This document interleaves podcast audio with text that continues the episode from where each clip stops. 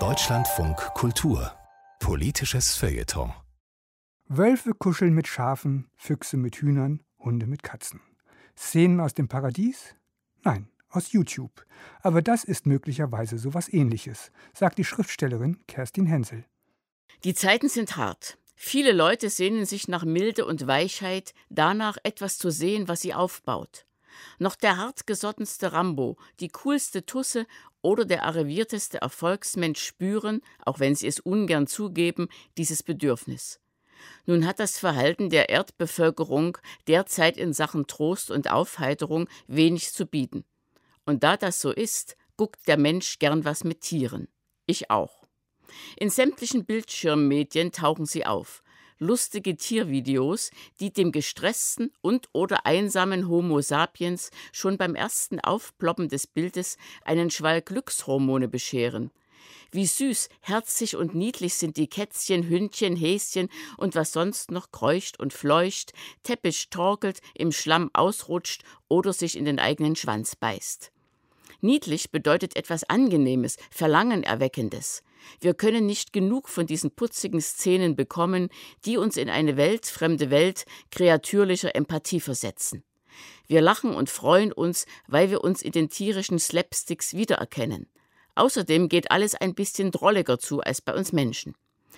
Besonders beliebt unter den animalischen Filmchen sind außergewöhnliche Tierfreundschaften, in denen gezeigt wird, wie sich grundverschiedene Tierarten, warum auch immer, zusammengetan haben. Es gibt die tollsten Paarungen: Giraffe und Strauß, Katze und Leguan, Waschbär und Axolotl oder Affe und Leopard. Die Gegensätze können größer nicht sein, die Liebe zueinander auch nicht. Sie lecken sich gegenseitig ab, umarmen, umflügeln oder umflosseln sich, dass es uns das Herz rührt. Nur was den Sex zwischen den Gattungen anbelangt, da ist noch Luft nach oben. Wobei das Internet vermeldet, Nigerianerin bringt Ziege zur Welt, Waliserin gebiert Kitten und an der Nordseeküste wurde gar eine Meerjungfrau gesichtet. Doch das ist schon wieder was mit Menschen. Wir sehen friedlich liierte Spezies unterschiedlicher Natur als Wunder derselben. Mehr noch, zeigen sie nicht das, was unser Harmoniebedürfnis befriedigt, nämlich echte Freundschaft, wenn nicht gar ideale Liebe? Etwas, zu dem wir offenbar nicht fähig zu sein scheinen? Dauernd kracht's unter uns Zweibeinern, wenn sich ein Fremder in den Weg stellt, während an den Zitzen einer deutschen Schäferhündin wohlig schnurrend ein Perserkätzchen säugt oder ein Hamster tiefenentspannt auf einer zusammengerollten Schlange kauert.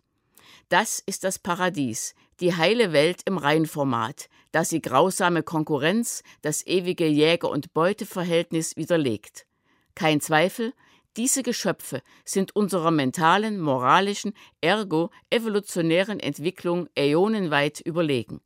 Unzertrennlich sind sie füreinander da, ohne körperliche, sprachliche, kulturelle oder soziale Konflikte.